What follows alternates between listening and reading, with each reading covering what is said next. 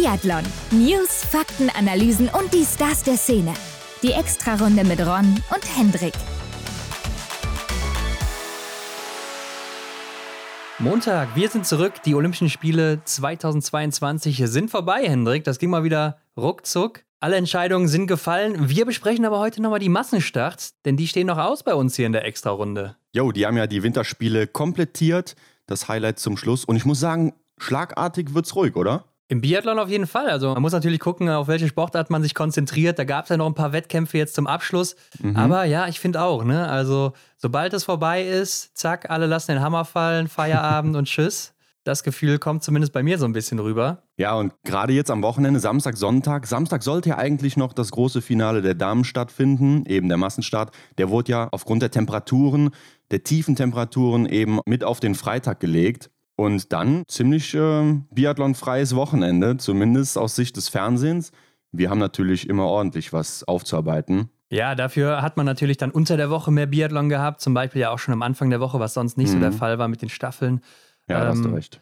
Also es gab schon wieder reichlich zu tun und natürlich auch reichlich zu besprechen für uns jetzt hier mit den Massenstarts. Und damit gehen wir doch direkt mal auf Medaillenjagd. Ja, Hendrik, du hast es schon gesagt, es wurde, beziehungsweise das Rennen der Damen wurde einen Tag vorverlegt. Das heißt, die Damen bilden hier nicht den Abschluss, sondern die Herren, denn eigentlich sollten es ja die Frauen sein am Samstag dann. Mhm. Äh, die Damen wurden dann aber nicht einfach nur später in den Nachmittag verlegt, aus unserer Sicht zumindest, sondern ganz früh morgens, mal wieder um 8 Uhr. Ne? Also die chinesische Folter, die geht weiter hier, die wir ja auch schon letzte Woche oder ich letzte Woche erfahren musste. Ich denke, das Rennen einfach nach den Herren zu legen, wäre ja keine Verbesserung für die Damen da vor Ort gewesen, weil dann wäre es ja da auch schon wieder zu einer sehr späten Zeit und dann macht das Ganze ja nicht viel Sinn. Also musste das ja irgendwie früher passieren. Ich fand 8 Uhr noch okay. Klar, der Wecker ging um 7, aber ist doch mal was anderes, so mit Biathlon in den Tag zu starten. Ja, das Komische ist ja eben, dass bei den Athleten dann schon so spät ist in China und äh, mhm. für die ist ja dann quasi schon nach dem Rennen direkt noch Essen angesagt, vielleicht noch die Siegerehrung und dann war es das schon wieder, dann geht's ins Bett. Und dann ist da auch erstmal Ruhe, dann kommt auch auf Social Media nichts mehr und dann ist das irgendwie so ein bisschen leer immer gewesen abends. Mhm. Ne? Stimmt, ja, Aber, stimmt. Das ähm, ist ein Punkt, der uns aufgefallen ist, ja. Die Gründe für die Vorverlegung waren ja nicht nur die Kälte, sondern auch der Wind, beziehungsweise die Erwartungen an den Wind, die dann mhm. fürs Wochenende nochmal wesentlich schlimmer sein sollten, als sie jetzt schon waren. Denn wir können ja schon mal sagen, der Wind, ne, der kam mal wieder zurück, der hatte mal wieder Lust, hier mitzumischen und hat auch einiges aufgemischt. Aber es ist ja auch das zweite Rennen, was jetzt hier schon verlegt wurde. Und ich habe mich dann gefragt, oder wie ist das denn dann für andere Sportarten, wie zum Beispiel die nordische Kombination, die dann trotzdem zu unserer Zeit um 11, 12 Uhr oder so stattfand mhm. ähm, und dann da eben noch spät abends, oder dann ja auch der Grund nur die Kälte waren, zu Beginn der Woche noch. Die hatten dann sozusagen die Arschkarte gezogen und mussten trotzdem in der Kälte laufen. Ja, das macht nicht viel Sinn. Ne? Also klar, die, die laufen ja auch so wie die Biathletinnen auch und dann müsste da ja eigentlich auch irgendwie so ein Gesetz oder so eine Regel äh, ziehen, dass man bei einer gewissen Temperatur dann eben nicht mehr das Rennen austragen kann. Da, aber da habe ich ehrlich gesagt bisher noch gar nicht so drüber nachgedacht, weil ich dann auch eigentlich nicht viel mehr beobachtet habe von den Spielen als eben die Biathlonrennen. Ja, nee, also mir ist das schon aufgefallen. Direkt mhm. danach geht es ja auch weiter. Und klar, du kannst die Rennen auch nicht unbedingt immer gleichzeitig zeigen, zumindest die Entscheidungen dann nicht. Die werden immer so terminiert, dass da alles irgendwie frei hat und man sich das ja. alles angucken kann, zum Großteil zumindest. Mhm. Und ja, so war es eben, dass die nordischen Kombinierer trotzdem dann spät abends ran mussten in der Kälte. Und es war ja auch so, dass zum Beispiel der 50 Kilometer Langlaufmassenstart der Herren ja. verkürzt wurde auf 28 Kilometer, mhm. weil es eben auch so kalt wurde. Auf jeden Fall vielleicht auch nicht der beste Ort gewesen, um Winterspiele auszutragen. Ist aber, glaube ich, auch ein anderes Thema, was wir jetzt hier nicht besprechen müssen. Werbung. Partner dieser Folge ist Salomon. Ja, Ron, Salomon ist Ski-, Schuh- und Stockhersteller im Nordic-Bereich und ihr kennt die blauen Raketen sicherlich schon aus dem Biathlon-Weltcup. Ja, denn mit Salomon Ski sind Vanessa Vogt und Erik Lesser zum Beispiel unterwegs im Weltcup. Arne Pfeiffer war es auch immer, ist damit mhm. Weltmeister geworden. Aber auch die Kaiserin von Peking, Marte Olsby-Reuseland, die läuft mit Salomon Ski, ist die zweitschnellste Läuferin zurzeit. Und da spielt ja auch immer das Material eine riesige Rolle. Ja, ich denke, hier passt der Begriff Rakete definitiv. Ja, Hendrik, denn schneller sind ja nur wenige im Weltcup. Zum Beispiel Elvira Oeberg und die läuft auch mit Salomon Ski. Also, wie kann es anders sein? Es muss doch am Material liegen. Hendrik, und wir sind ja auch schon in der Geschichte Salomons uns unterwegs. Wir sind ja bei der Gründung gestartet in Anzile Grand Bonnant 1957. Da gab es schon die erste Bindung.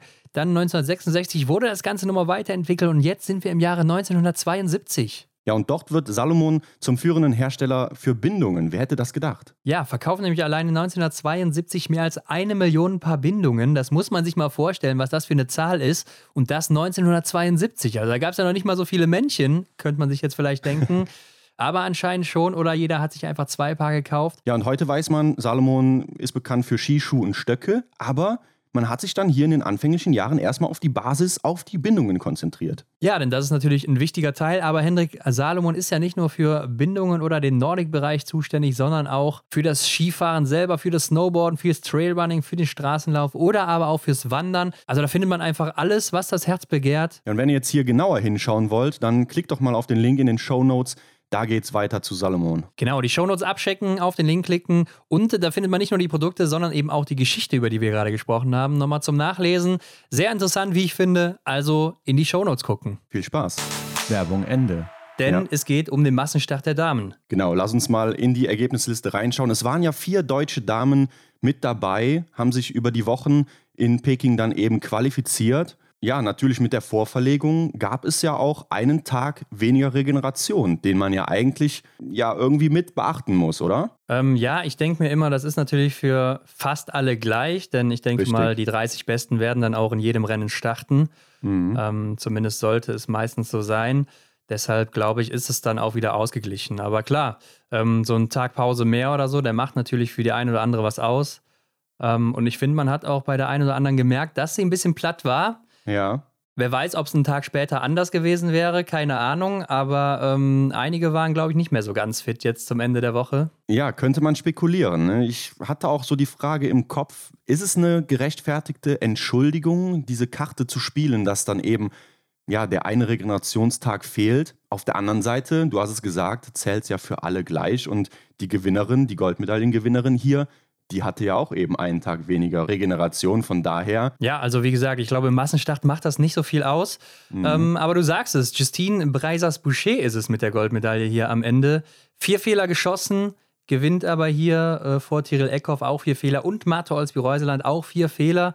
Mhm. Und äh, anhand der Fehleranzahl merkt man schon, das Rennen das hatte es in sich am Schießstand. Also da hätte man sich weit nach vorne kämpfen können, wenn man fehlerfrei geblieben wäre, was hier keiner ja. gelungen ist. Also das Beste, was ich hier sehe, sind drei Fehler von Julia Jima. Mhm. Und danach geht es auch schon auf die vier. Also sehr, sehr viele Fehler. Und das war natürlich dem Wind wieder geschuldet. Neben der Höhe, die dann immer noch da ist, ne, die wird sich ja auch nicht ändern. ja. ja, und mit äh, den Norwegerinnen, die du angesprochen hast, äh, war es dann auch schon für das norwegische Team. Also es gab nicht mehr Starterinnen als die beiden. Von so einer großen Nation doch dann irgendwie auch ein ungewohntes Bild. Klar, Ingrid Landmark-Tandrevold, die konnte eben nicht. Die wäre auch qualifiziert gewesen normalerweise. Ja. Und äh, Ida Lien war ja eigentlich auch im Sprint läuferig zumindest ganz gut. Klar, platzierungsmäßig nicht. Ja. Aber äh, ist ja nicht im Einzel gestartet. Ne? Vielleicht hätte man ihr da auch noch die Chance geben sollen. Denn sie hat sich ja auch in der Staffel sehr, sehr gut verkauft. Schade, mhm. dass sie dann nicht hier dabei ist, denn ich glaube, sie hätte das Feld auch nochmal bereichert. Ja. Aber gut, wenn du auch nicht gut schießt, so, dann hast du auch im Endeffekt nicht verdient. Und hier sind die 30 Besten am Start, das muss man so sagen. Und das war dann eben auch so. Ja, und ich denke, die beiden Norwegerinnen, Bronze- und Silbergewinnerinnen, die können wir ja auch beide gleich abhalten oder zumindest gleichzeitig besprechen. Denn schauen wir in die Laufzeiten, sind sie vorne mit dabei, beziehungsweise die ersten beiden. Und ja, schauen wir uns die Trefferleistung an, dann haben sie auch in den beiden letzten Einheiten, Schießeinlagen, jeweils zwei Fehler geschossen. Also sehr synchron unterwegs. Und ja, das hat man ja auch am ersten Schießen und am zweiten Schießen gesehen. Ne? Sie haben dann da so ihr eigenes Ding gemacht und ich habe auch gehört, dass es so für die eine oder andere dann eben so vorkam, als wäre man hier im Training unterwegs. Ja, sie liefen ja auch teilweise dann zusammen auf den Runden zwei und drei. Ja, gut, am Ende dann eben auch noch, aber da ist Tiril Eckhoff dann Martha Olsby-Reuseland davongelaufen. Ja. Ähm, und das fand ich aber auch ganz interessant, denn die beiden sind ja direkt dann auf der zweiten Runde nach dem ersten Schießen davongelaufen, sind mhm. ein sehr hohes Tempo gegangen und haben das Feld dann direkt mal gesprengt, muss man sagen. Und so eine Elvira Oeberg, eigentlich eine der laufstärksten, kam mir überhaupt nicht mehr zurecht und überhaupt nicht mehr hinterher. Also ja. da hat man schon gemerkt, entweder ist sie nicht so gut drauf oder das Material ist vielleicht auch nicht so gut. Äh, ich mhm. glaube, es war eine Mischung aus beidem. Aber äh, ich muss sagen, die Taktik von Eckhoff und Martha Olsby-Reuseland, die war wahrscheinlich auch ziemlich clever, gerade in so einem Windrennen, wo man dann eben seine läuferische Stärke schon sehr früh ausspielen kann. Vielleicht ja. auch das Feld so ein bisschen sprengt, dass die anderen dann ja, nicht mehr so richtig hinterherkommen oder versuchen hinterherzukommen. Das rächt sich am Ende vielleicht dann auch nochmal in der Höhe, dass die blau mhm. gehen oder so. Und wenn du natürlich eine Top-Läuferin bist, dann nutzt du das eben aus, kannst bis zum Ende dein hohes Tempo durchziehen und kannst auch mal den einen oder anderen Fehler weglaufen. Und ich glaube, die Idee von den beiden, die war schon richtig gut. Ich glaube, so eine Taktik übt natürlich auch Druck auf das Verfolgerfeld aus. Ne? Wenn du weißt, so als Dritte im Rennen, da vorne haben sich zwei abgekapselt, die ihr eigenes Rennen laufen. Und ähm, wenn ich da jetzt nicht dranbleibe, ja klar, dann ist halt irgendwann der Anschluss verpasst und ich komme halt nur als Dritte ins Ziel. Ja, eben. Und äh, die dritte Runde sah ja wieder genauso aus, wo die beiden zusammen mhm. unterwegs waren. Also auch wieder hohes Tempo, ne? Ähm, ziehen das Feld da weit auseinander und legen sich die Medaillen eigentlich schon zurecht, aber dann, wie du schon gesagt hast, auch die Fehler eben im Stehendanschlag, mhm. die das Ganze so ein bisschen zunichte gemacht haben. Man muss aber auch sagen, die beiden hatten beim dritten Schießen ja auch ziemlich Pech, ne? Denn da ist der Wind nochmal so richtig reingefahren ins Stadion. Ja. Und äh, Julia Simon kam ja auch noch dahinter, die wurde voll erwischt. Und dann mhm. danach wurde es wieder so ein bisschen schwächer, ne? Und das ist so äh, das Ding, dieses mit den unfairen Bedingungen, was wir schon öfters hier in Peking jetzt gesehen haben. Klar, man kann sagen, das muss man vielleicht auch beherrschen können. Mhm. Aber ähm, gut, wenn der Wind dann so heftig ist, wie es da teilweise war, glaube ich, dann kannst du es auch nicht mehr so richtig beherrschen. Da hatte das tatsächlich dann wieder so einen Charakter der Lotterie, Windlotterie, aber ich glaube, Tyrell Eckhoff hat es auch eher stark getroffen als Marto Olsby-Reusland, beziehungsweise Marto Olsby-Reusland ist einfach besser damit klargekommen. Sie hat dann den Plan gehabt, okay, ich muss jetzt hier riskieren, sonst stehe ich hier wahrscheinlich wie Doro Teravira in ähm, Östersund im Massenstart letzte Saison am Schießstand, weil worauf willst du warten? Ne? Also ja. irgendwann musst du ja weitermachen und Tyrell Eckhoff musste ja dann da auch sogar noch ja, die Nähmaschine vermeiden mit den Kniebeugen und zweimal, glaube ich, sogar den Anschlag ja. nochmal neu ansetzen. Ich denke, Martholz Bereusland hat die bessere Entscheidung getroffen. Natürlich hat sie auch davon profitiert, dass dann auch die anderen einen Fehler geschossen haben oder ein, zwei mehr geschossen haben. Klar, aber im Endeffekt eine gute Entscheidung gewesen von ihr. Ja, sie stand ja auch auf der ersten Matte, hatte vielleicht auch so ein bisschen Windschutz von Tyrell Eckhoff, die dann auf Matte 2 stand, direkt neben ihr. Der Wind kam mhm. ja dann so von hinten, also erstmal gegen Eckhoff und dann vielleicht an Martha Olsby-Reuseland so ein bisschen vorbei. Ja. Aber man muss ja sagen, im Endeffekt hat es nicht wirklich was gebracht für Martha Olsby-Reuseland. Ja. Trotzdem ist ja auch die Sache immer, wenn man sagt, ja, dann warte eben mal kurz, dass der Wind vielleicht vorbeigeht. Ja, vielleicht geht er aber auch nicht vorbei und dann äh, wartest du ja. da eben zwei Minuten und es ist nichts passiert und in der Zeit ja. wärst du besser deine zwei Strafrunden oder drei gelaufen. Also ist dann immer sehr schwierig, das zu beurteilen. Mhm. Und dann kam ja auch Justine Brazers-Boucher wieder ran. Die war ja dann so zeitgleich mit Mate nach dem dritten Schießen rausgegangen. Mhm. Und dann zog sie auf einmal davon ne? und hat sich von wow. der Norwegerin ja. gelöst. Und das hat mich echt beeindruckt, denn ich habe es ihr nicht zugetraut nach den Rennen zuvor, wo sie ja wirklich mhm. läuferig nicht gut unterwegs war. Aber auch hier taktisch genau dasselbe, wie eben schon gesagt. Wieder eine clevere Entscheidung, sich die Luft zu schaffen und vielleicht dann einen Fehler, wenn man einen schießt, dann äh, rauszulaufen. Den hat sie ja dann auch geschossen. Ja, hätte ich ihr so auch nicht zugetraut. Also ich hatte sie dann auch nicht mehr auf dem Schirm. Aber wenn man sich nochmal die Leistungen von ihr am Schießstand anschaut, sie kassiert früh die Fehler im Rennen und hat dann eben noch die Möglichkeit, sich einfach wieder Schritt für Schritt ranzuarbeiten. Und wenn du dann eben, so wie Eckhoff oder Reuseland, dann im Endeffekt nochmal zwei im letzten Schießen kassierst, ja, dann, dann bleibt dir auf der Schlussrunde halt nicht mehr so viel Anschluss. Und, und sie konnte halt, die Französin, sich dann nochmal, ja, wie ich, wie ich gesagt habe, ranarbeiten und dann war sie plötzlich wieder da und dass sie dann da nochmal so einen großen Unterschied in der Loipe dann halt ziehen kann, hätte ich echt auch nicht mehr für möglich gehalten. Also man weiß natürlich, dass sie äh, die beste oder eine der besten Läuferinnen ist. Ja. Aber sie hat natürlich auch den Verfolger ausgelassen. Ne? Vielleicht hat sie da auch noch so ein paar Körner mhm. gespart, wo du eben meintest, ja, mit dem Ruhetag oder so. Ja. Klar, die Staffel, die war es dann eben nicht, aber vielleicht der Verfolger, den sie dann nicht so in den Beinen gespürt hat, ist ja auch erstmal eine größere Distanz, die man da zurücklegt in der Höhe. Aber ich muss sagen, diese Taktik von ihr, die wurde ja auch dann belohnt am Schießstand wieder, denn da, mhm. als sie ankam, da war der Wind ja dann auch wieder deutlich schwächer. Und mhm. dann, sobald sie die Matte verlassen hatte und die Verfolgerinnen ankamen, mit Martha aus Reuseland, Tiril Eckhoff, Maketa Davidova und Elvira Oeberg, da hat der Wind wieder so richtig eingesetzt, ne? Und die dann eben nochmal erwischt. Und jetzt kann man natürlich auf der einen Seite sagen, ja gut, hat Justine Brazers Boucher Glück gehabt. Auf der anderen Seite hat sich das auch erarbeitet auf der Runde mhm. zuvor, indem sie eben das äh, Vollgas da gegeben hat, sich gelöst hat von den anderen, die hätten ja mitziehen können, dann hätten die dieselben Bedingungen gehabt am Schießstand. Genau, ja. Sie hat halt investiert und war dann eben zur richtigen Zeit am richtigen Ort, nämlich am Schießstand. Und dann hat da scheinbar einer auf Knopfdruck die Windmaschine wieder angemacht. Ja. äh, aber das ist, äh, kann man sich wirklich nochmal angucken in der Mediathek oder so, das Rennen. Sobald sie die Stöcke da wegnimmt von der Matte, da ja. setzt der Wind so richtig ein. Also das ist echt verrückt. Ja, auf jeden Fall die Goldmedaille für die Französin. Hochverdient hier. Ja. Und man sieht ja auch, wo du eben schon die Laufzeiten angesprochen hast, die Norwegerinnen, das waren die schnellsten. Sie, Breisers Boucher, war die viertschnellste.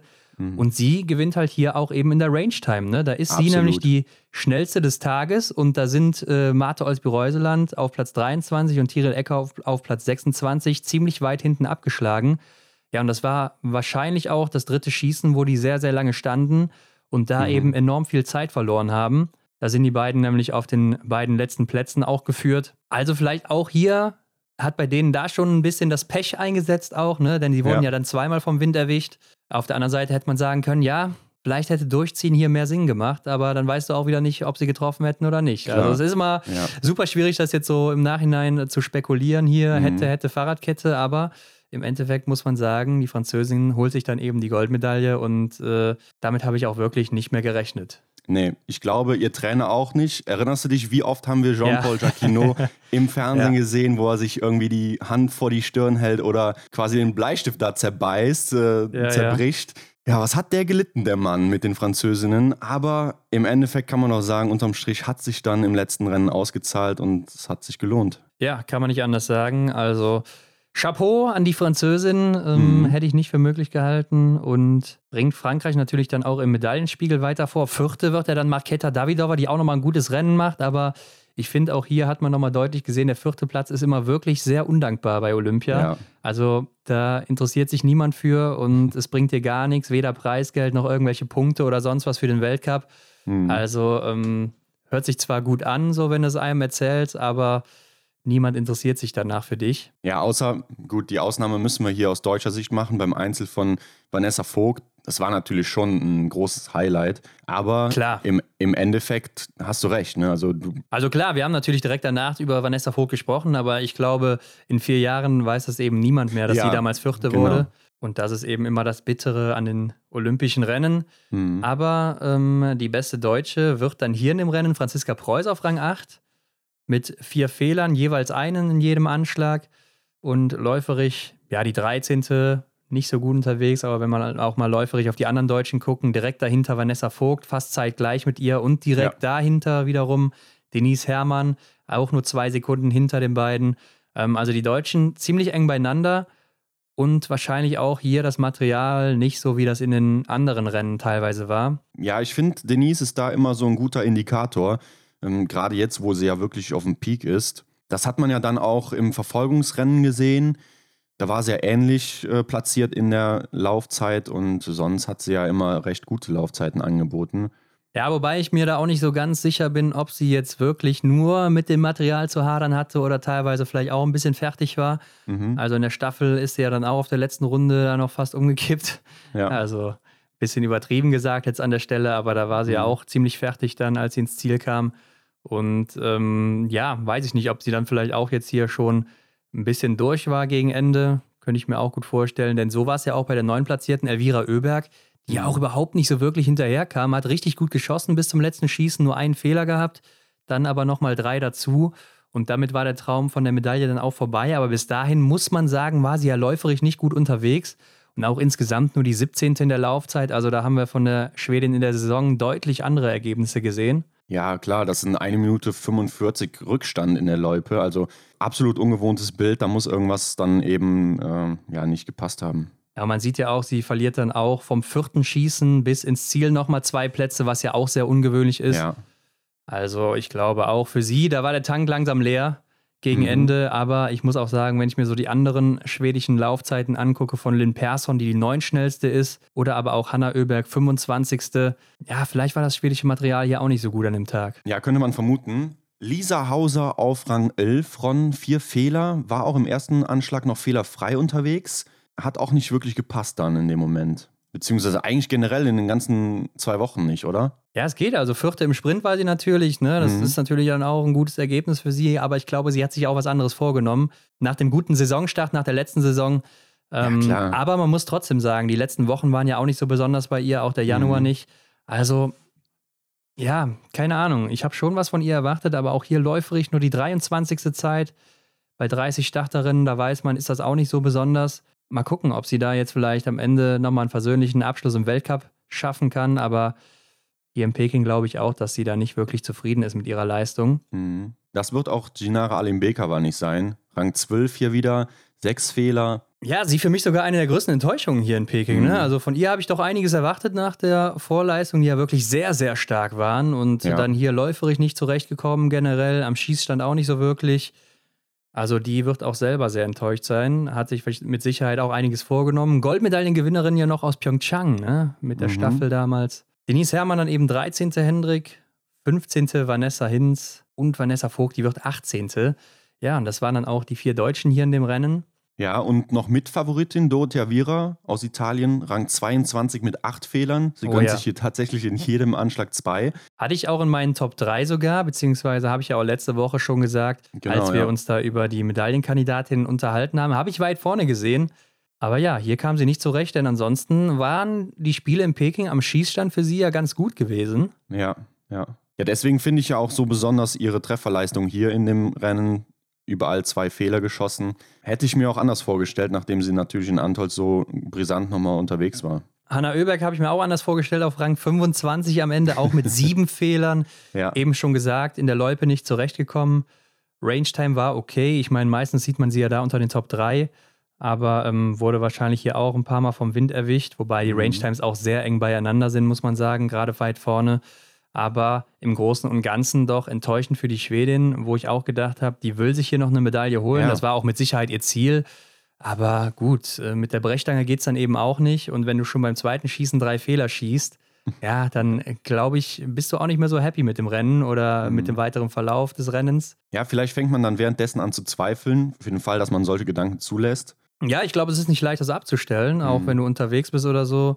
Äh, glaube ich nicht, wenn du drei Fehler schießt, dass du danach sagst, oh, okay, und weiter geht's, sondern ja, ich wäre da, glaube ich, auch ein bisschen angespannter Ja, ja. und würde da ein bisschen anders auf die oder in die dritte Runde gehen. Und Henrik, ist dir eigentlich mal aufgefallen, wo wir gerade eben noch bei Denise Herrmann waren, dass sie losgelaufen ist mit der Startnummer direkt oben am Anzug befestigt, mit so einer Sicherheitsnadel oder so, glaube ich sogar.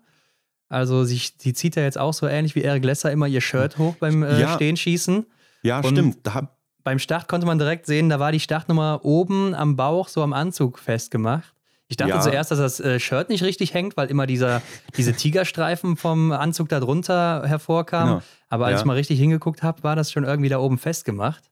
Stimmt, ja, das, das Leibchen war quasi äh, präpariert dafür, ne, dass sie Ja. im Anschlag dann, im stehenden Anschlag, ähm, nicht so wie Erik dann da vielleicht was, was zubbeln muss. Ähm, da habe ich mir auch gefragt, ist das denn erlaubt? Also klar, sonst hätte sie damit nicht starten können, aber bis zu welchem Grad ist das erlaubt? Denn vielleicht muss ja sogar die Startnummer irgendwie erkenntlich sein. Ja, da gibt es bestimmt auch, eine ja. Regel für. Ja, denke ich auch, dass es äh, erkenntlich sein muss auf der Strecke, aber das war es ja auch noch. Also es war nicht so hoch, deshalb habe ich mich auch Ja. gewundert, bringt das hier überhaupt was? Ist das schon die Auflagefläche des Ellbogens überhaupt, wo Mhm. das festgemacht wurde? Ähm, aber vielleicht spart sie da auch einfach ein bisschen Zeit beim Hochziehen, dass sie nicht ganz so tief unten greifen muss oder so. Ja, ja, ja. Könnte natürlich auch so ein Fall sein. Was mir aber auch so aufgefallen ist, dann gerade immer so auf den ersten Runden oder generell natürlich auf der Strecke, da gab es eine Ecke oder irgendeine so eine Kurve, da fuhr immer dieses Schneemobil mit der Kamera hinten drauf über die Strecke oder an der, am Rand entlang. Ja. Und jedes Mal bläst den Athleten da voll der Schnee ins Gesicht, Ja. wenn das Schneemobil da lang fuhr. Und ich dachte mir, das ist ja jetzt schon seit zwei Wochen hier so. Kann man da nicht mal irgendwas machen oder das mal irgendwie abschirmen? Mhm. Denn ich glaube, das ist nicht so angenehm, gerade bei minus 15 Grad, da noch zusätzlich irgendwie Schnee oder Eis ins Gesicht zu bekommen. Ja, ich denke, Schnee oder Eis ist die eine Sache. Klar, mega unangenehm, aber natürlich, das Ding fährt mit einem normalen Verbrennungsmotor. Die Abgase. Also ich erinnere mich da an eine Situation, du kennst es, bei uns in der Heimat, da fuhr man früher immer mit dem Fahrrad zum Beispiel in den Sommerferien zum See und da musste man einen bestimmten Berg hochfahren. Und wenn da uns einer mit dem Roller überholt hat, wir auf dem Fahrrad, Ja. da hatte man auch so natürlich hohen Puls, ist da hochgefahren und musste dann schwer atmen und hat dann diese Moped-Abgase eingeatmet, weil das war schon echt fies und da stelle ich mir vor, war das für die Athleten sicherlich auch so der Fall, dass man dann immer gedacht hat, boah, ist das fies. Ja. Aber ähm, ich weiß ja nicht, man hat ja auch keine Stimmen gehört, dass sich da irgendwer beschwert hat oder so. Ja. Weil vielleicht wäre auch sonst irgendwie was dagegen gemacht worden. Aber ähm, ja, vielleicht vergisst du das auch direkt nach dem Rennen schon wieder, weil du andere Ja. Gedanken im Kopf hast und äh, das fällt dir dann erst wieder auf, wenn du dann da läufst oder so. Aber das fand ich schon sehr störend. Man hätte ja auch Mhm. vielleicht das Schneemobil irgendwie auf die andere Seite platzieren können oder so, Mhm. dass das dann eben nach außen einfach wegweht, statt direkt auf die Athleten drauf. Ja. Ich meine, in Hochfilzen fährt ja auch eins an so einer langen Geraden. Ja. Aber ich habe so den Eindruck, zumindest äh, meine ich mich recht zu erinnern, dass es etwas weiter weg von der Strecke ist. Ja, also, Also da, da- sieht man ja auch eindeutig, dass der, oder ich habe es noch nie so wirklich gesehen, dass dieses Schneemobil den Leuten den Schnee so ins Mhm. Gesicht äh, schleudert. Ich fand es sehr nervig. Mich hätte es wahrscheinlich als Athlet auch genervt, aber Mhm. äh, gut. Vielleicht stehe ich auch deshalb nicht bei Olympia, Hendrik. Ja, solange es nur der Grund ist. Weiter ging es dann auf jeden Fall mit dem Massenstart der Herren und die haben hier die Tür zugemacht in Peking, was die Biathlonrennen angeht. Und ja, ein Mann, der macht hier auch die Tür zu und zwar mit der vierten Goldmedaille. Johannes Tingnes Bö vor Martin Ponzile-Oma und Wettle Sjostad Christiansen. Ja, was für eine Vorstellung von dem großen Norweger. Endlich bei, bei dem Großevent hat er richtig zugelegt, ne? also mit den Goldmedaillen. Da hat er auf jeden Fall einige. Und da war ja auch gut Dampf am Anfang schon drin in, in dem Rennen. Ja, also die erste Runde, wenn wir da direkt mal reingehen. Canton Fiormaillet, der zieht da auf einmal richtig an ne? und nur Johannes Dingesbö kann so wirklich mitgehen. Ja, Und äh, ähnlich wie eben schon gesagt, ich glaube, das ist einfach eine smarte Entscheidung der starken Läufer, gerade in der Höhe, wo dann vielleicht, äh, oder man sieht es ja auch, dass einige versuchen, da dran zu bleiben. Und Mhm. das können sich dann im späteren Verlauf vielleicht nochmal rächen auf der letzten Runde oder vorletzten, wo die dann eben auf einmal blau gehen, weil die die Höhe nicht so einschätzen können, wie das eben ein Johannes Dingesbö kann oder auch vielleicht ein Canton Fiormaillet. ja. Und ähm, die beiden verschaffen sich damit ja auch schon ein kleines Polster, aber schießen dann auch direkt mal einen Fehler und damit wurde das Ganze wieder zunichte gemacht, beziehungsweise eigentlich ja nicht, denn du gewinnst ja trotzdem Zeit dadurch. Mhm, klar. Und dann ein sehr ungewohntes Bild. Die Brüder Gau Ja, ja, ja. Übernehmen hier die Führung. Was Ja. war denn da los? Die beiden Kanadier vorne weg. Ähm, hatten die einen Plan? Ähm, mit Sicherheit hatten die einen Plan, aber ich kann mir nicht vorstellen, dass er so aussah, als hätten die gesagt, wenn wir in der zweiten Runde vorne sind, dann geben wir hier Vollgas. Das haben die nämlich gemacht. Und äh, ich war dann auch verwundert, als zum Beispiel Taje Bö abreißen lassen musste. Ne? Der Mhm. konnte da teilweise nicht mithalten. Äh, hab mir schon gedacht, ja, vielleicht auch kein guter Tag des Norwegers, der ja auch generell mit dem Laufen so ein bisschen zu hadern hatte hier in Peking. Ja. Aber ich war dann doch erstaunt, wie lange die beiden Kanadier das halten konnten. Ich meine, im Endeffekt, ja, hat es ihnen nicht viel gebracht. Ähm, ich glaube, die sind dann auch gegen Ende der Runde wieder so ein bisschen eingebrochen. Mhm. Ja. Aber es war doch mal lustig zu sehen auch. Ja, sie hatten auf jeden Fall ein paar Minuten im deutschen Fernsehen. ja. Ähm, sehr schön. Aber wer hier auch äh, zu erwähnen ist, ist Philipp Navrat, ne? denn der sah ja auch richtig gut aus, Ja. läuferisch. ja, fand ich auch. Also teilweise zumindest. Denn in der dritten Runde, da war ja dann Johannes Dingesbö auch wieder vorne. Mhm. Der dann auch nochmal richtig angezogen hat, ne? gesagt hat, schau Leute, ich habe keine Lust mehr auf euch hier. Ja. Guckt mal, wer mitkommt und äh, wer keine Lust hat, der bleibt hinten oder wer es nicht kann. Und Philipp Navrat, der hat da versucht zu folgen und das auch noch ganz gut hinbekommen. Also die Mhm. Lücke wurde nicht so groß zum äh, großen Norweger. Und da habe ich mir aber schon gedacht, ja, vielleicht war es dann auch ein bisschen zu viel, Ja, denn danach war das Schießen ja auch nicht so besonders und er verliert dann auch in der Folgerunde nochmal enorm. Also vielleicht hat er sich da ein bisschen übernommen, ne? ja, hatte ich auch so den Eindruck, wenn man jetzt weiß, wie er im Endeffekt geschossen hat, dann könnte das vielleicht auch die Erklärung sein. Aber das war schon sehr selbstbewusst vom Philipp, dass er da dem großen Norweger noch standhält. Ja, aber ich denke mir dann auch immer mal, ja, vielleicht ist das zu selbstbewusst an der Stelle und man sollte lieber so sein eigenes Ding machen, wie es zum Beispiel auch Wettle Christiansen ja dann teilweise gemacht hat. Ja, Und dann wäre das Ganze eventuell auch anders ausgegangen.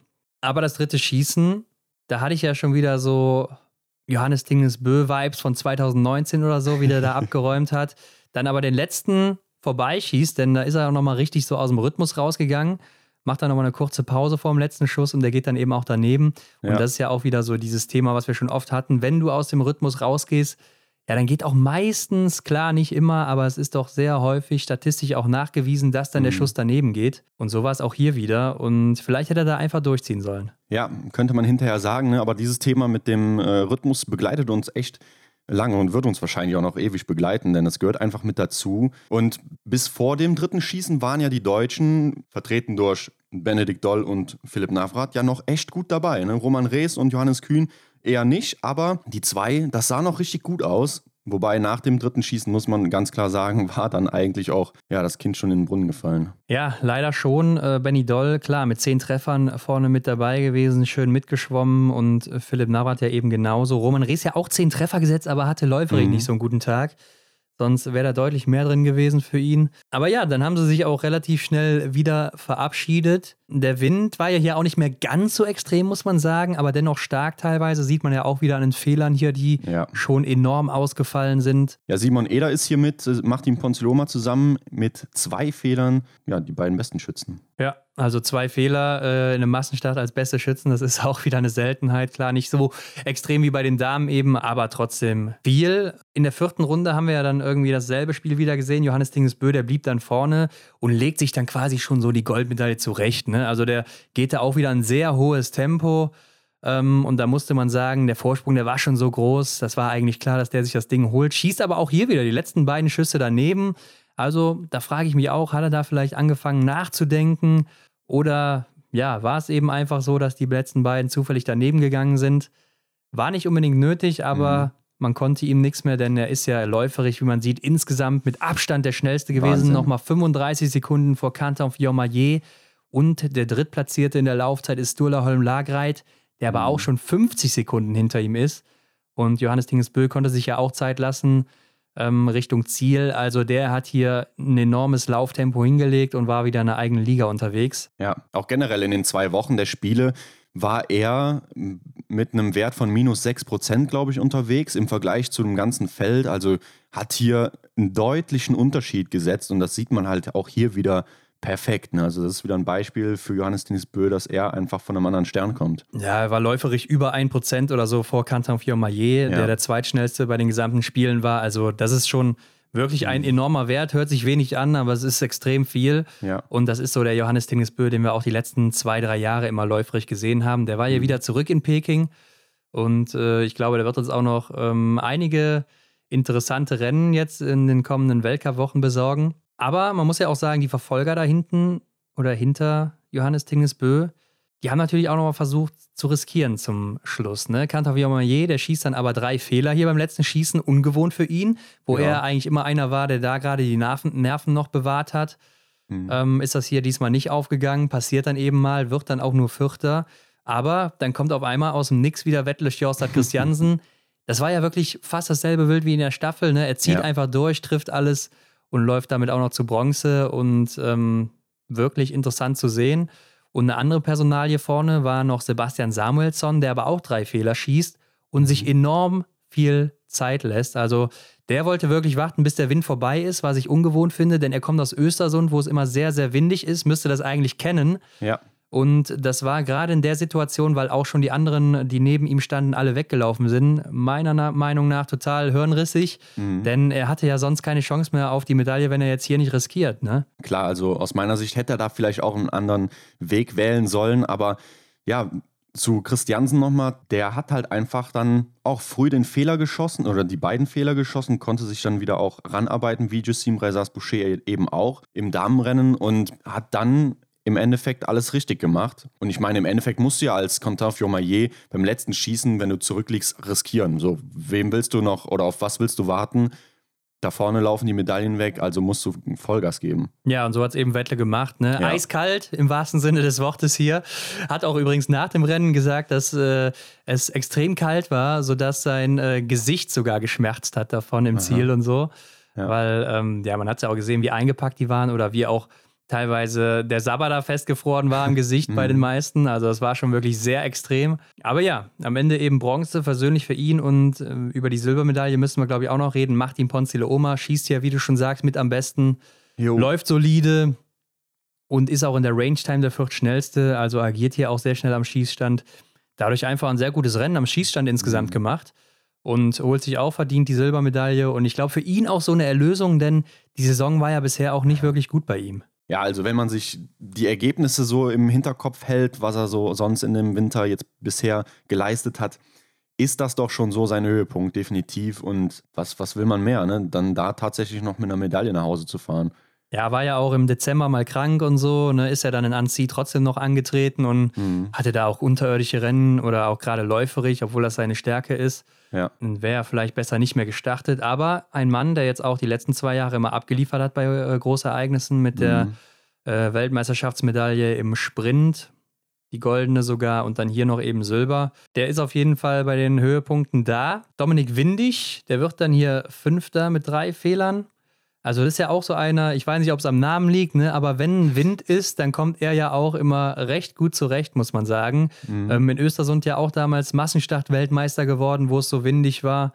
Ähm, und hier jetzt Fünfter geworden mit nur drei Fehlern. Und von ihm hat mir auch noch nicht so viel gesehen, läuft auch ganz gut mit der fünften Laufzeit. Also hat mich überrascht, dass er so weit vorne landet. Ja, vielleicht profitiert er hier von seiner Erfahrung. Er ist ja auch schon was länger dabei, hat schon die 30 Jahre überschritten im Alter, nicht im Biathlon. ja, aber ich glaube äh, auch schon ein bisschen länger, oder? Ja, ja, genau. Er ist 32. Ja. ja. hat auf jeden Fall die nötige Erfahrung, dass er weiß, wie man in so einem großen Rennen dann eben agiert und hat er dann hier wirklich gut nochmal zusammengebracht. Ja, und äh, dahinter Stühler Holm Lagreit, fünf Fehler, habe ich ja in der letzten Woche noch auf, ich glaube, Silber gesetzt mhm. im Massenstart hier. Und ja, ja, mit dem Schießstand hier, da wird er sich wohl nicht anfreunden läuferig macht er ein sehr gutes Rennen, haben wir ja eben schon gesagt, aber ähm, mhm. generell sehr, sehr viele Fehler für Stiola Holm Lagreit. Setzt hier einen Negativrekord nach dem anderen für ihn selbst, muss man sagen. Ja, wobei es sein bestes Rennen hier gewesen, ne? also in ja. Peking. Ich hoffe mal für ihn oder generell eigentlich, dass es dass er sich mit dem Schießstand gar nicht mehr anfreunden muss, denn wer weiß, ob da überhaupt nochmal Rennen je, jemals stattfinden werden. Also ja, er ist echt ähm, hier nicht parat gekommen. Ich meine, die Ergebnisse sind solide mit dem siebten und sechsten Platz hier, aber du kriegst halt nichts dafür, wie eben auch schon mal gesagt. Ja. Und er hat sich natürlich, gerade nach dem letzten Jahr und nach den Vorleistungen, jetzt auch in Antolz nochmal eine Medaille erhofft. Ähm, wir haben ja auch mit ihm geredet. Mhm. Und äh, das Ziel war, hier eine Medaille zu holen. Klar. Und das ist nicht passiert. Und man hat es auch immer so auf der Strecke gemerkt, fand ich, ne, dass er nochmal richtig reingehauen hat und hier versucht hat, nochmal auf mhm. Krampf nach vorne zu kommen. Aber es sollte einfach nicht sein hier. Ich glaube, er war da einfach auch zu verkopft teilweise, könnte ich mir vorstellen. Ja. Ähm, anders als im letzten Jahr, wo er halt noch komplett frei war, unbefleckt, ne? einfach ins Rennen gegangen ist, einfach sein Ding gemacht hat. So war das hier doch deutlich anders, kann ich mir vorstellen. Und so sah das eben auch immer aus. Mhm. Ja, am Ende hat er trotzdem eine Goldmedaille mit der Staffel geholt. Ja, vielleicht gehen wir auch auf solche Themen dann auch nochmal in, in einer anderen Folge drauf ein ähm, was jetzt so die einzelnen Personalien. Ähm, ja, klar, nächste Woche natürlich, ne? Nächste Woche, genau, da kommt was, natürlich was die große so Peking-Folge. Was unsere Highlights waren, was uns überrascht hat und so weiter, was uns negativ überrascht hat. Gehen wir alles mal drauf ein, aber ja, genau, verschieben wir das einfach nach da.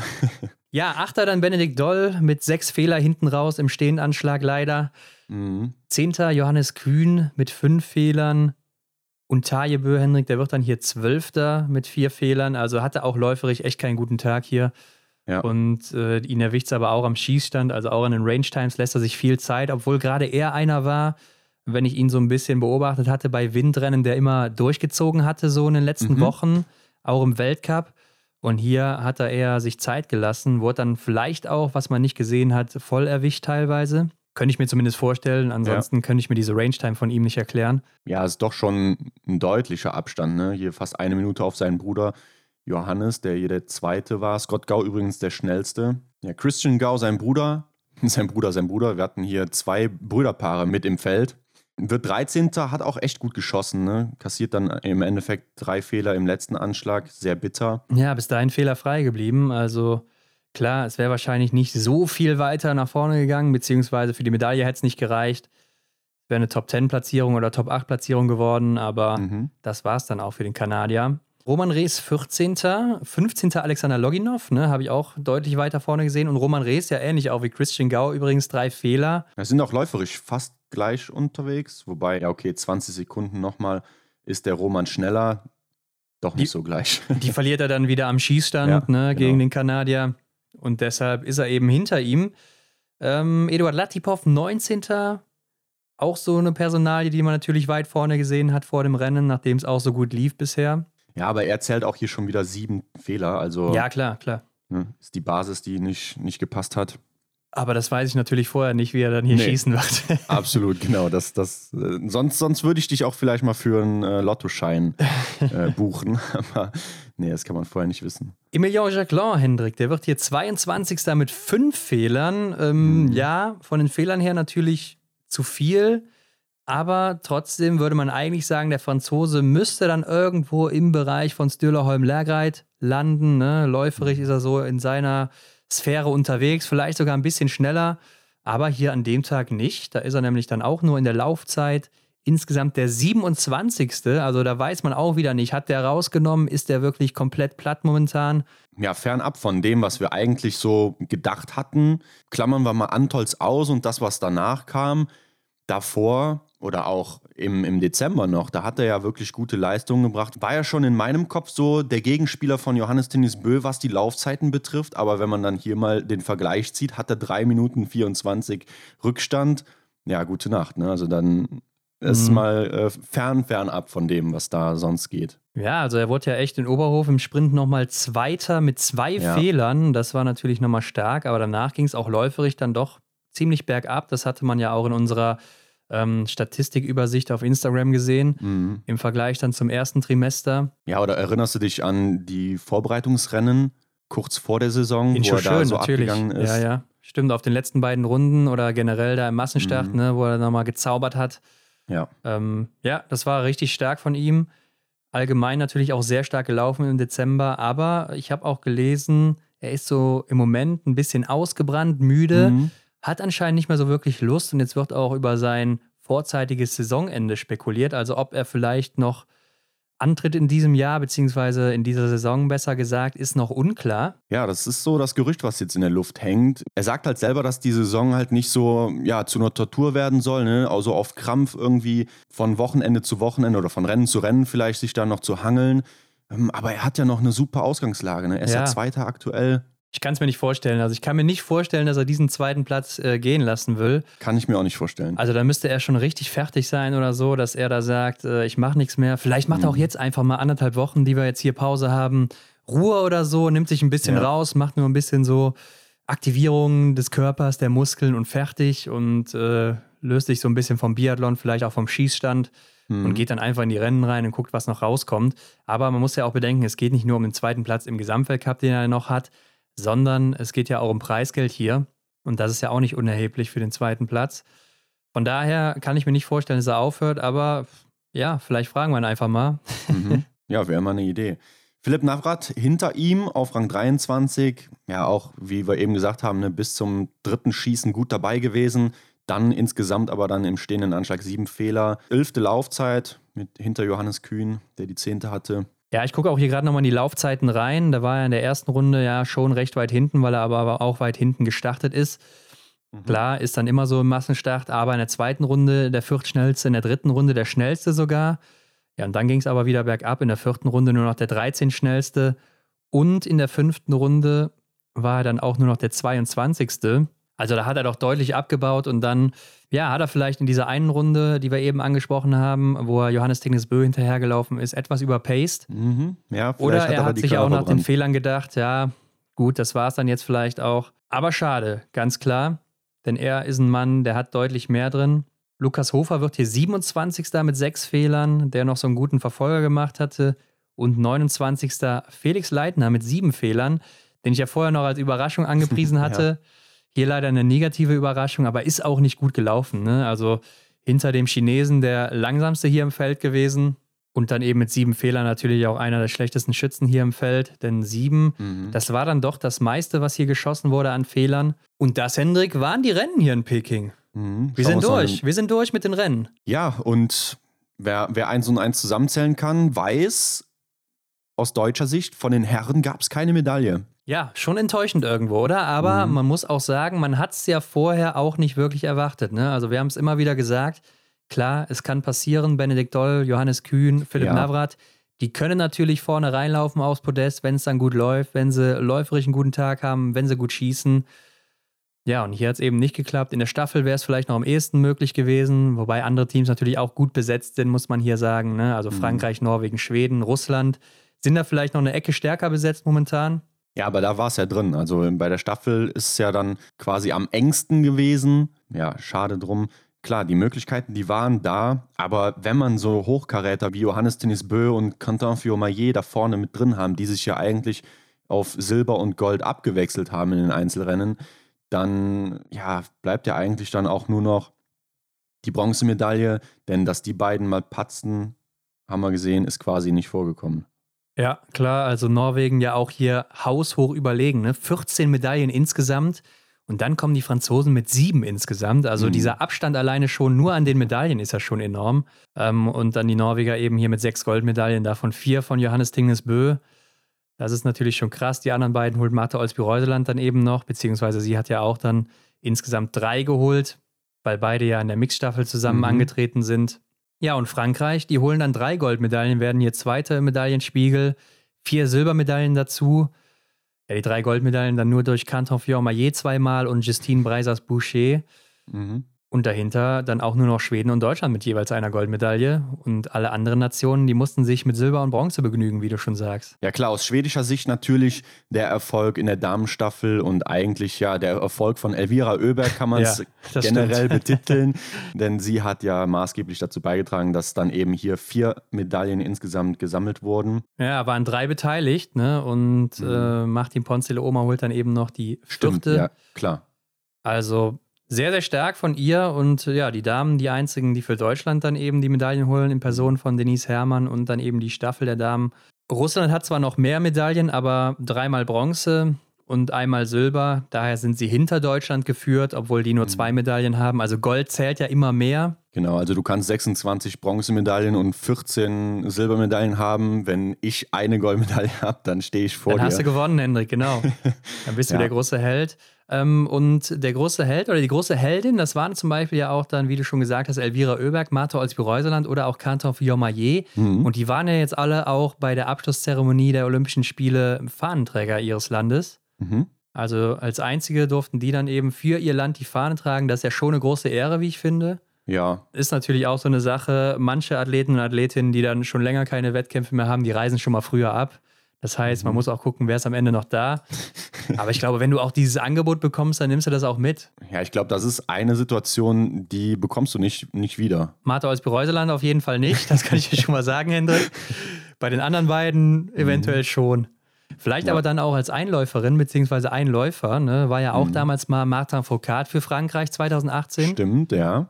Ähm, da muss man aber auch mal gucken, wo wir gerade schon dabei sind, aus Biathletensicht, wenn dann direkt am nächsten Tag oder so das erste Rennen ist, dann willst du eigentlich kein Einläufer sein bei so einer Eröffnungsfeier der Olympischen Spiele, weil die auch teilweise, wie jetzt hier in Peking, 150 Kilometer entfernt sind, die Stadien. Klar, der Reiseaufwand, dann der Stress, du bist dann da, musst dich wahrscheinlich auch an einen Ablaufplan halten und an viele Sachen denken, so könnte ich es mir jetzt vorstellen. Ja. Und bist natürlich dann auch eine ganze Weile auf den Beinen.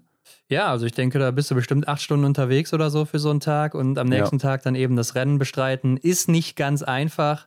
Mhm. Und von daher mal gucken. Wir haben vier Jahre Zeit, dann wird es ja auch in Antolz sein. Da ist auch alles, glaube ich, ein bisschen enger zusammen, ein bisschen einfacher. Äh, obwohl Milan, ja gut, weiß ich nicht, ob das auch so nah an Antolz ist. Ich bezweifle mhm. es. Aber Hendrik, wir haben ja auch jetzt die Abstimmung noch laufen, wenn die Folge rauskommt und ihr das noch nicht getan habt für die Stars of Beijing. Ne? Also wer hier morgens reinhört am Montagmorgen, der kann hier mhm. noch schnell abstimmen auf Instagram, falls das noch nicht geschehen ist. Äh, zur Auswahl haben wir natürlich gestellt Kantor Fiormaillet, Johannes Tinges Bö und Taje Bö und bei den Damen Martha Olsby-Reuseland, Elvira Oeberg und Denise Herrmann. Ja, ich habe schon abgestimmt. Ich meine, bei den Damen müsste man eigentlich nicht lange diskutieren. Ich habe nur so ein bisschen Sorge, weil Denise Herrmann ist ja Deutsche und wenn ich mir so die letzten Ergebnisse angucke bei den Stars of the Week, mhm. dann hatten die Deutschen da häufig doch die Nase vorne. Ja, aber ich denke, alles ist erlaubt. Ne? Also sonst klar, hätten wir sie ja nicht klar. zur Verfügung gestellt, beziehungsweise sonst hätten wir sie nicht zur Auswahl gestellt. Also von daher ist sie schon eine Kandidatin für diesen Titel und schauen wir mal, wer sich den am Ende holt. Ich bin vor allen Dingen bei den Herren gespannt mit Johannes Tingesbö und Kantor ja. wer sich da ja. durchsetzen wird. Ich glaube, Tajebö, ja, der hat schlechtere Karten im Vergleich zu den anderen mhm. beiden. Aber vielleicht äh, hat er den einen oder anderen ja auch sehr, sehr überrascht und deshalb ist es äh, mhm. der Star aus Peking für sie. Ja, oder weil er eben seine Ziele erreicht hat. Ne? Ich meine, die anderen ja. hatten klar auch Ziele, aber klar, für ihn war es ja dann auch wahrscheinlich so Also war es definitiv die letzte, die letzte Möglichkeit dafür. Und das Ja. hat er geschafft. Also schauen wir mal. Aber klar, dieses Duell ähm, JTB gegen QFM, wie wir immer so schön sagen, äh, die werden wahrscheinlich da sehr hoch im Kurs sein. Anders kann man es nicht sagen. Aber Hendrik, wie geht's denn weiter? Dem Wachstruck hinterher. Ja, ich denke, der wird sich jetzt mal wirklich wieder bewegen, der Wachstruck, denn ich glaube ja nicht, dass die den jetzt in Peking stehen lassen. Ja. Habe ich eigentlich auch gerade mal gefragt, wo ich das hier ausspreche. Ist der rübergefahren, Hendrik, Mhm. oder haben die sich da extra nochmal einen Container gemietet und einfach alles rübergeschickt? Ich wollte gerade auch fragen, wie ist, der, wie ist der da hingekommen? Ist der mit der Fähre gefahren, äh, über Land oder vielleicht sogar auch geflogen? Wer weiß, keine Ahnung. Über Nee, ich- Land, das ich, wäre es natürlich. ich gehe mal davon aus, dass die dann da ähm, ja, ihre Sachen zusammengepackt haben, ihre Koffer und ähm, haben dann da ein eigenes Lager aufgeschlagen. Ne? Anders kann man sich das eigentlich nicht vorstellen. Ja, aber gute Frage, ne? Also die würde ich mal gerne geklärt haben. Müssen Mhm. wir mal äh, nachforschen. Ja, die nächste Adresse, die im Navi steht von denen, ist Kontiolahti. Es geht nach Finnland, aber natürlich erst ab dem 28. Februar, beziehungsweise das erste Rennen ist ja dann erst im März, also am 3. März um 14.30 Uhr sehen wir die Damenstaffel, sofern oder Stand jetzt. Ja, nee, du hast recht, Hendrik, aber was wir nicht vergessen dürfen, in der kommenden Woche, da starten die Juniorenweltmeisterschaften. Also wer nicht genug bekommt vom Biathlon in Mhm. Soldier Hollow, den USA, Übersee, die ja. Juniorenweltmeisterschaften und ähm, die starten am 23. Februar, also schon ab Mittwoch. Da gibt es Mhm. dann die Stars von morgen zu sehen. Einige davon hatten wir auch schon hier zu Gast, ne? Lisa Maria Spark, Anna Gantler leider nicht dabei, Corona infiziert, muss sie absagen, das passt leider nicht Mhm. Ja, mehr. eine große Favoritin, schade. Ja, ich glaube, ist auch sehr bitter, wenn man sowas verpasst. War im IBU Cup auch schon stark, ne? hatte ihr erstes Podest, haben wir ja gesagt. Also, ja, ich kann mir schon vorstellen, dass sie da die eine oder andere Medaille geholt hätte. Ja, war ja auch in den letzten Jahren da immer sehr erfolgreich. Also warum nicht? Letztes Jahr wurden die Rennen auch teilweise übertragen. Ne? Das war, glaube ich, auf dem Facebook-Kanal vom Biathlon im ersten oder Ja. aber auch auf Eurosport. Kann das sein? Ich glaube schon, ne? Mm, Ich meine auch, dass es da einen Link gab. Ich meine mich zu erinnern, dass äh, Christian Dexner auch ein Ja. Rennen, also nicht alle, aber ein Rennen, glaube ich. Ja, ich glaube, die haben das irgendwie aufgeteilt oder so. ARD und äh, Eurosport hat sich das gegenseitig aufgeteilt. Ja, da Ähm, ich glaube, auch wieder- ansonsten wird man es auch wieder bei Eurovision mit Sicherheit sehen können, dieser Mhm. Sender von der IBU. Ja, das große Thema ist ja dann ähm, die Rechte, ne? Wer darf das, wer, wer äh, hat das Recht? Und ähm, ich glaube, im letzten Jahr war es dann so. Ja. Aber schauen wir mal auf die Zeiten: 19 Uhr, 22 Uhr. Oh ja, 19 Uhr. Das heißt, Leute, nehmt euch am Abend nichts vor, sofern es übertragen wird. eigentlich ganz cool, ne? Oder interessant zu sehen, aber das ist so dieses, ja klar, USA, ne? Äh, genau das Gegenteil von China eben. Mhm. Deshalb so spät zur Primetime. Ich meine, gut, 23.20 Uhr hier, Juniorenverfolger Damen, das ist schon wirklich spät, muss ich sagen. Aber ähm, wir werden auch mal die Infos natürlich wie immer auf Instagram online stellen, wenn es dann einen Stream gibt und so weiter. Genau. Also da werdet ihr nichts verpassen. Ja, und direkt danach geht es auch schon wieder weiter mit dem Weltcup aus Kontiolahti, wie du es gesagt hast. Ab dem 3. März ist dann sogar direkt einen Tag nach Ende der Juniorenweltmeisterschaften. Ja, und parallel dazu, Lenzer Heide lädt den EBU Cup ein, 3. März, 10.30 Uhr, Männer Sprint. Also es geht dann Schlag auf Schlag. Da kann man sich vor Biathlon-Content quasi nicht retten. Aber es ist ja dann auch so die letzte Phase, die wir einläuten. Die letzte heiße Phase, also jetzt nochmal genießen und dann ist mal wieder über ein halbes Jahr Pause. Ne? Wer nicht genug kriegen kann, der kann sich das alles nochmal angucken. Drei Weltcup-Orte, die kommen noch. Da werden wir uns dann auch in der nächsten Folge noch drüber unterhalten. Wie sieht es da aus? Wie geht es da weiter?